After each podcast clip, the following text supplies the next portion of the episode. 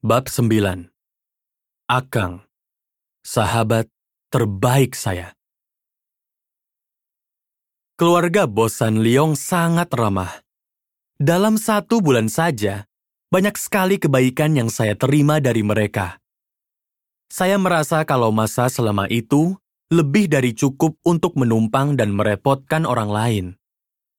Saya memang suka membantu membersihkan rumah dan memotong bahan-bahan garmen yang akan dijual. Tapi saya merasa harus bercukup dengan kucuran kebaikan dari mereka yang sudah membuat gelas saya penuh. Saya kemudian berinisiasi untuk pergi ke kediaman adik sepupu papa yang tinggal bersama suaminya di daerah Jelambar. Singkat cerita, saya sampai di kediaman mereka. Waktu pertama kali bertemu dengan suami dari adik sepupu papa itu, dia sedang duduk-duduk di depan rumah tanpa mengenakan kaos. Saat melihatnya, saya langsung menyalami dan mengutarakan maksud saya tanpa basa-basi. Paman, saya memberanikan diri memanggilnya. Saya lagi nggak punya kerjaan sekarang. Boleh nggak kalau saya menumpang tinggal di sini untuk sementara waktu? Paman saya diam saja. Sepertinya dia kebingungan. Kebingungannya cukup wajar, karena saya datang tanpa memberi kabar sebelumnya, dan sekonyong-konyong saya muncul hari itu untuk meminta bantuan yang merepotkan macam numpang tempat tinggal. Karena tidak menyahuti panggilan saya bertanya lagi dengan suara yang lebih keras. Paman, untuk sementara waktu, boleh nggak saya tinggal di sini? Saya sedang nggak punya kerjaan. Tapi ia masih tetap diam. Saya menyerah dan memilih ikutan diam. Saya tahu, dia pasti sangat keberatan kalau mengambil keputusan singkat saat itu juga. Di satu sisi, ia mungkin kurang nyaman kalau menolak kehadiran anak saudaranya. Tapi di sisi lain, ia juga tak punya ruangan untuk menampung saya.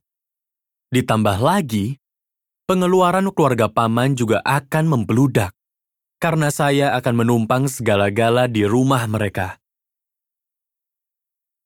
Karena paman tidak merespons, saya terus memutar otak. Saya harus bertindak cepat, sebab saat itu sudah sampai di tengah hari.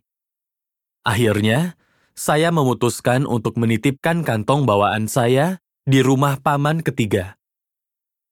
Terlintas di pikiran saya untuk menemui seorang senior di sekolah dulu yang bekerja di Cimone. Barangkali dia ada pekerjaan untuk saya. Pikir saya sederhana. Kalau begitu, saya numpang titip barang saya sebentar ya, Paman. Saya mau ke tempat teman saya di Cimone. Nanti barang ini saya ambil lagi. Ujar saya singkat kepada paman ketiga. Saya pergi dari rumah paman ketiga dengan perasaan masih kalut. Kemudian, dari Jelambar, saya naik bus ke Jabatex, satu nama daerah di Cimone. Di sana, saya bermaksud menemui Akang, salah seorang senior saya di sekolah dulu. Sepanjang menelusuri jalanan, kekhawatiran benar-benar jadi satu-satunya teman seperjalanan saya saat itu. Saya sampai di Cimone. Akang cukup terkejut ketika menemukan saya, seorang dari kampung yang sama dengannya, ada di pabriknya. Ia juga tampak senang bukan main ketika bertemu saya. Wajah ramahnya tak bisa berbohong. Wajah saya yang lega bisa bertemu dengannya juga tak bisa disembunyikan. Akhirnya, kami bertemu setelah sekian lama. Tanpa tedeng aling-aling, saya langsung bicara padanya soal inti kedatangan saya menemuinya. Kang, gue butuh bantuan lu. Lu ada kerjaan buat gue nggak? Gue lagi nganggur nih. Akang kemudian menawarkan saya untuk menemui atasannya dan melamar kerja. Hari itu saya sangat merepotkan Akang. Tapi saya yakin dia memahami kondisi saya. Akang lalu membawa saya menemui atasannya. Saya cukup takjub melihat kondisi kerja Akang di pabrik yang megah. Setiap karyawan menggunakan seragam yang kompak. Kalau bisa bekerja di sini, saya bisa terlihat rapi dengan kemeja, serta punya kantor yang sangat besar, pikir saya dalam hati. Akang lalu bicara pada bosnya dan memperkenalkan saya. Ia juga tidak lupa menyampaikan maksud saya bertemu dengannya. Tapi sungguh disayang, karena saya hanya lulusan SMP, perusahaan tak bisa menerima saya begitu saja. Mereka mencari tenaga kerja minimal lulusan SMA. Hari itu jelas tidak semulus hari-hari yang lalu. Dengan wajah yang tidak bisa menyembunyikan rasa kecewa dan kebingungan, saya menerima hari buruk saya. Tapi Akang masih bersedia mendukung. Saya sangat berterima kasih padanya. Karena malam sudah cukup larut, saya terpaksa meminta izin kepada Akang untuk ikut tidur di mes tempatnya tinggal. Akang setuju. Dalam waktu yang sangat singkat itu, hutang budi saya kepada Akang sudah tak bisa dihitung. Sesampai di mes tempat dia tinggal, kami menghabiskan malam dengan cerita tentang masa-masa kecil kami di Singkawang. Namun, cerita nostalgia kami itu tak berlangsung lama. Karena rasa lelah, membuat kami harus menabung tenaga untuk esok hari. Esoknya saya kembali ke Jelambar, ke tempat paman ketiga saya. Sepanjang jalan, saya dihantui kebingungan dan rasa kecewa pada diri sendiri, karena belum berhasil menemukan celah jalan keluar dari masalah tempat tinggal yang saya hadapi. Saya sangat berharap keajaiban terjadi, tapi saya sedang dalam posisi tidak bisa mengandalkan siapapun. Ketika sampai di Jelambar, ternyata paman ketiga sedang pergi. Ada seorang bibi pengasuh di rumahnya. Karena tidak tahu harus berbuat apa, saya bertanya kepada para sepupu saya itu. "Paman lagi kemana ya? Saya mau pamit, Bi." Ia kemudian membalas, "Kamu Afung ya? Fung, kata paman kamu tidak usah pamit. Sebelum pergi, dia bilang kamu boleh tinggal di sini, sampai kamu dapat kerja lagi." Betapa bahagianya. Saya sangat senang luar biasa, karena paman ketiga bersedia membukakan pintu rumahnya yang kecil untuk saya. Bibi pengasuh langsung mengajak saya untuk masuk ke rumahnya dan menunjukkan di mana saya akan tidur. Dengan lega, saya melangkah menaiki anak tangga ke lantai 2 rumah paman ketiga. Walau hanya ada ruangan terbuka dengan sebuah tikar dan bantal, setidaknya saya ada tempat berteduh sementara. Tidur di mana saja tak masalah, selama saya masih bisa dapat tempat berteduh. Sampai tiba waktunya saya mendapatkan kembali pekerjaan, saya bisa merasa lebih tenang. Karena merasa tertolong dan tak ingin menyusahkan, saya mencoba membalas kebaikan paman. Uang gaji terakhir yang saya terima dari toko sembako, akhirnya saya belanjakan. Saya pun pergi ke toko supermarket terdekat. Uang itu lalu saya pakai untuk beli beras, mie instan, camilan, dan lain-lain buat makan bersama keluarga paman ketiga dan para sepupu saya yang masih sekolah dan belum bekerja. Kehadiran anak-anak paman yang menghormati saya layaknya seorang kakak membuat saya merindukan adik-adik di kampung. Sebagai balas budi juga, selama saya tinggal di sana, saya juga memasak untuk kebutuhan sehari-hari keluarga paman ketiga. Keluarga paman sepertinya senang dengan ragam masakan yang saya buat, karena cocok dengan selera lidah mereka. Namun, semakin sering saya memasak, semakin sedikit saya menyimpan untuk diri sendiri. Ditambah lagi, saya belum juga mendapatkan pekerjaan baru. Saya mulai gelisah lagi.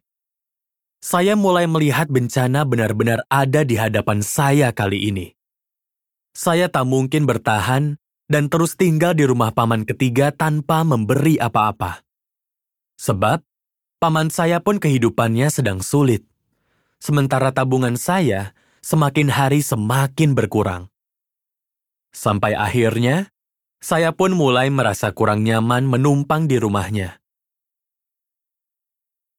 Uang saya hampir habis. Saya tak mampu lagi membeli beras dan masakan untuk keluarga paman saya. Dan mereka juga memasak secara pas-pasan, hanya cukup untuk anggota keluarga mereka. Hal itu terlihat dari nasi yang masih terlihat sedikit, bahkan saat sudah matang. Saya pun mulai sungkan dan tak berani ikut makan.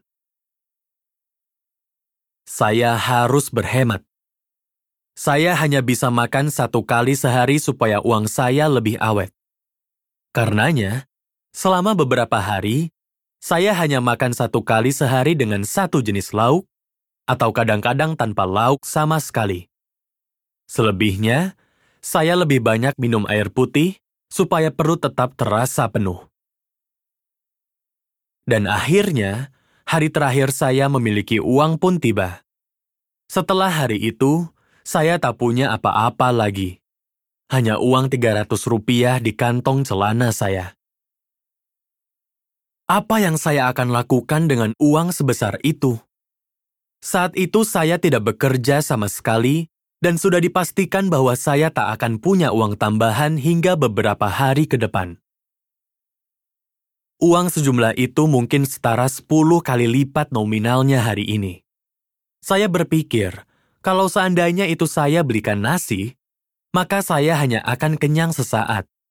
Tapi setelah itu saya tak punya apa-apa lagi. Jadi, saya mulai berhitung dengan cermat. Omong-omong, saat itu harga nasi di warteg masih 300 perak saja. Lalu, bagaimana caranya supaya beberapa ratus rupiah saya ini bisa digunakan untuk bertahan hidup hari ini? Namun saya tetap bisa menyambung hidup di esok hari. Keputusannya adalah saya mencoba menghubungi Akang. Saya bermaksud ingin meminjam uang dan kembali mencari kerja dengan uang pinjaman. Hari itu, saya hanya minum air putih. Saya menunggu hingga malam tiba dan akan menelpon Akang yang bekerja di Jabatex.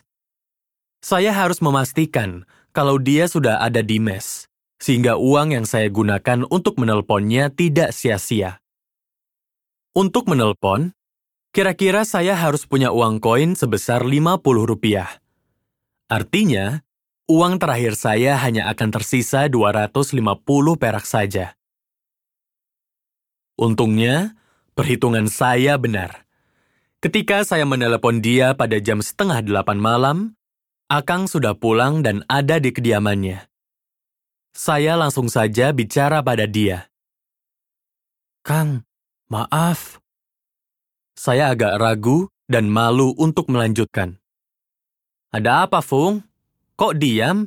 Kayak baru kenal aja kita." "Begini, boleh nggak gue pinjam uang dulu 20.000?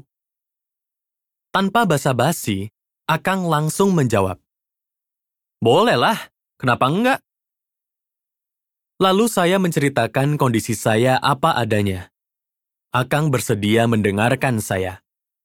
Betapa beruntungnya saya memiliki sahabat satu kampung seperti dia. Ketika tengah bercerita, saya memasukkan logam kedua saya ke mesin telepon koin agar pembicaraan kami tak putus. "Kang, duit gue cuma sisa 200 perak. Gue nggak punya ongkos buat ambil uang itu di mes lu. Bisa nggak kita ketemuan di Jelambar?" Boleh. Sekarang gue ke sana. Lu tunggu di sana aja ya." "Iya, Kang. Gue tunggu di bilik telepon Jalan Hemat." "Oke, gue ke sana." Saya sangat penuh harapan ketika mendengar Akang berjanji akan antar duit pinjaman buat saya saat itu juga. Ia bilang akan mencari saya di telepon umum di Jalan Hemat. Saya luar biasa merasa lega. Setidaknya saya akan kembali punya uang untuk bertahan hidup. Saya meletakkan gagang telepon, dan saya akan menunggu hingga Akang datang. Saya tak akan meninggalkan lokasi itu, sebab teman saya yang satu ini adalah satu-satunya harapan hidup saya saat ini. Tapi, tiba-tiba hujan turun. Lama-kelamaan, rintik-rintik kecil itu semakin deras. Hujan membuat saya teringat lagi kenangan panen karet yang gagal, hari-hari penuh ujian, pesan mama dan papa, dan takdir yang sedang menguji kesabaran saya saat ini. Sialnya, jalanan di lokasi telepon umum mulai tergenang air. Setiap kali hujan, di daerah Jelambar itu memang sering muncul genangan air. Banjir jadi hal biasa buat orang-orang yang tinggal dekat sini. Perlahan-lahan, ketinggian air terus naik. Tapi tetap saja, selemah apapun jenis banjir, ia tetaplah bencana. Bagi saya waktu itu, rasanya seperti sudah jatuh tertimpa tangga pula. Belum selesai diguyur kesialan, saya juga terjebak di dalam bilik telepon koin. Saya cuma bisa berteduh di tempat itu karena hujan sangat deras. Meski jalanan mulai banjir, saya harus tetap menunggu kedatangan Akang. Hujan semakin deras, dan malam semakin larut. Saya menggigil antara kelaparan, basah kuyup, dan kedinginan. Saya mulai tak yakin. Mungkinkah Akang akan segera menemui saya sementara banjir terus meninggi? Siapa pula yang mau repot hujan-hujanan hanya untuk memberikan hutang pada orang yang tak jelas juntrungannya? Saya pasrah saja. Tak mau lagi memikirkan sesuatu yang menguras tenaga. Saya sudah cukup lemas, hanya untuk berdiri dan menunggu. Saya sudah demikian pasrah dan kehilangan fokus pada sekitar. Karena bengong dan lesu, saya sampai-sampai tidak mendengar suara yang sedang memanggil-manggil nama saya di dekat bilik telepon. Saya tak menyadarinya karena kesadaran saya mulai kabur. Saya sempat merasa kalau saya sedang bermimpi. Dan mungkin panggilan itu juga bagian dari igawan rasa lelah dan kantuk. Tapi rupanya tidak. Apa yang saya alami sungguhan. Akang tiba menemui saya. Saya mulai sadar kalau Akang sedang memanggil dari kejauhan. Saya berusaha mengumpulkan tenaga yang tersisa untuk menggerakkan badan. Saya sungguh tak menyangka, ia bersedia berkorban untuk saya saat itu. Ia datang naik ojek menembus banjir dari mes tempat tinggalnya yang nyaman dan jauh-jauh mendatangi saya. Saya menjawab panggilan Akang sambil lari tergopoh-gopoh. Mendengar suara saya, ia pun bergegas turun dari ojek lalu menghampiri saya. Saya yang sedang lemas, dipapah menyusuri jalanan olehnya. Ia menyarankan saya ikut dengannya naik ojek. Hasilnya, kami bonceng 3 dalam 1 sepeda motor. Bertiga bersama tukang ojek, kami basah kuyup kehujanan, dan menembus banjir yang tingginya mulai sampai sebetis saya. Ketika sampai di perempatan, Akang menghentikan ojek di sebuah tempat makan. Ia lalu membayar ongkos, lalu tanpa banyak bicara langsung mengajak saya masuk ke tempat makan. Ia memesankan nasi capcay untuk saya, juga untuk santapannya sendiri. Sampai beberapa waktu, kami masih saling diam. Kebekuan antara kami mulai cair ketika pesanan datang. 2 piring nasi dengan capcay yang panas mengepul, dan 2 gelas teh panas terhidang di depan kami. Saya menatap makanan itu dengan wajah kelelahan. Akang tiba-tiba mencolek saya. Ia berkata pelan, "Makan dulu, Fung. Isi perut kamu supaya nggak masuk angin." Kami sama-sama lelah dengan pakaian yang basah dan kedinginan. Saya mengangguk pelan. Saya meraih piring dan membetulkan posisi duduk. Dengan tangan agak gemetar, saya mulai menyendok makanan hangat itu. Di tengah hujan yang masih deras, saya menyuapkan perlahan sayuran dan nasi yang pulen ke dalam mulut, lalu mengunyahnya pelan.